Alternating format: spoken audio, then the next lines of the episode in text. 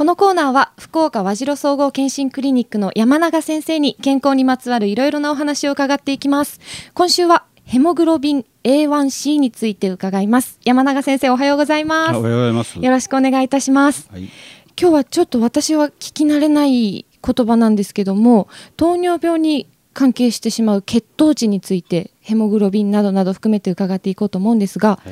そもそも血糖値っていうのはこれはどれぐらいが正常な値なんですか、ね、朝のお腹が空いた状態ではですね、はい、空腹時血糖は正常値は110ミリグラムパーデシリッター以下ですね。はい。それであの糖尿病の診断をするときはこれが126以上があの糖尿病の診断になります。はい。でこの糖尿病には血糖値が関係あるということで、はいはい、それにまたそのヘモグロビン A1C というものも、はい関係しているって伺いましたが、ね、まあ、今言ったようにあの血糖で糖尿病を診断するんですけどね、はい、やっぱり朝のそのお腹が空いた時の血糖の値でやっていきますけど血糖値はあのその瞬間の状態は分かりますけどね、はい、この1か月2か月の間の糖の状態がどうだったかということになってくるとちょっと不確実なんですよね。でそこを確実にするために今やられてるのがヘモグロビン A1C と言いましてね、はい、あの血糖のその12か月前の平均値になるんですよね。でそれで調べていくとその方の糖の代謝の状態が分かりますということですね。そのために血液検査であの調べる方法ですね。これは普通にあの採血をして分かるんですか。そうですね。普通に採血で分かります。ああそうなんですね。はい、その糖尿病は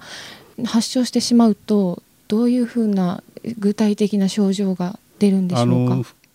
正常が今先言ったように110以下で126を超えたら糖尿病ですけどね、はい、あの糖尿病になってもねすぐその血糖がそんなに高くない状態ではあんまり症状も出ないんですよね。だからお腹が空いた時の血糖がやっぱり200とか150200になってくると、はもう当然ご飯食べたらかなり上がっていきますからね、はい、だから糖尿病の状態があの少し悪くなった時には急にやっぱり喉が渇いたりとかですね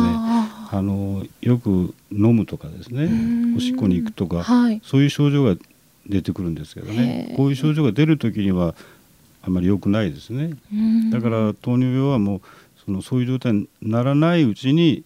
病気を診断して用心しましょうという考え方ですね、はい、その時にはこのヘモグロビン A1C というのがく役立ちますね。あまあ、糖尿病の診断の時にはそれがヘモグロビン A1C が6.5%と言いますね、はい、それを超えてる方はやっぱ注意をせないかんですね。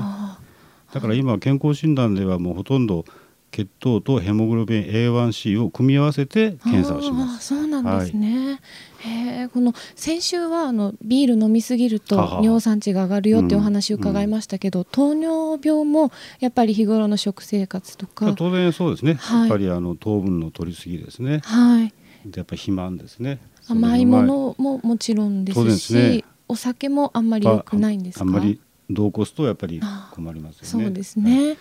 あの甘いものもお酒も運動もほどほどがいいと思いますね。そうですね。はい、何でもほどほどですね。ほどほどってなかなか大変です、ね、それがそうですよね。はい、ほどほどほど難しいものはないです。ね、それをほどほどに守っていくってね、なかなかできないことです、ねはい、できないですけども、でもそんな恐ろしい病気にはなりたくないですからね。先生のお話を伺ってちゃんとほどほどに生活していこうと思います。私も。はい、皆さんもぜひ参考になさってください、はい、山永先生ありがとうございました、ありがとうございました。LoveFM Podcast LoveFM のホームページではポッドキャストを配信中。スマートフォンやオーディオプレイヤーを使えばいつでもどこでも LoveFM が楽しめます。LoveFM.co.jp にアクセスしてくださいね。LoveFM Podcast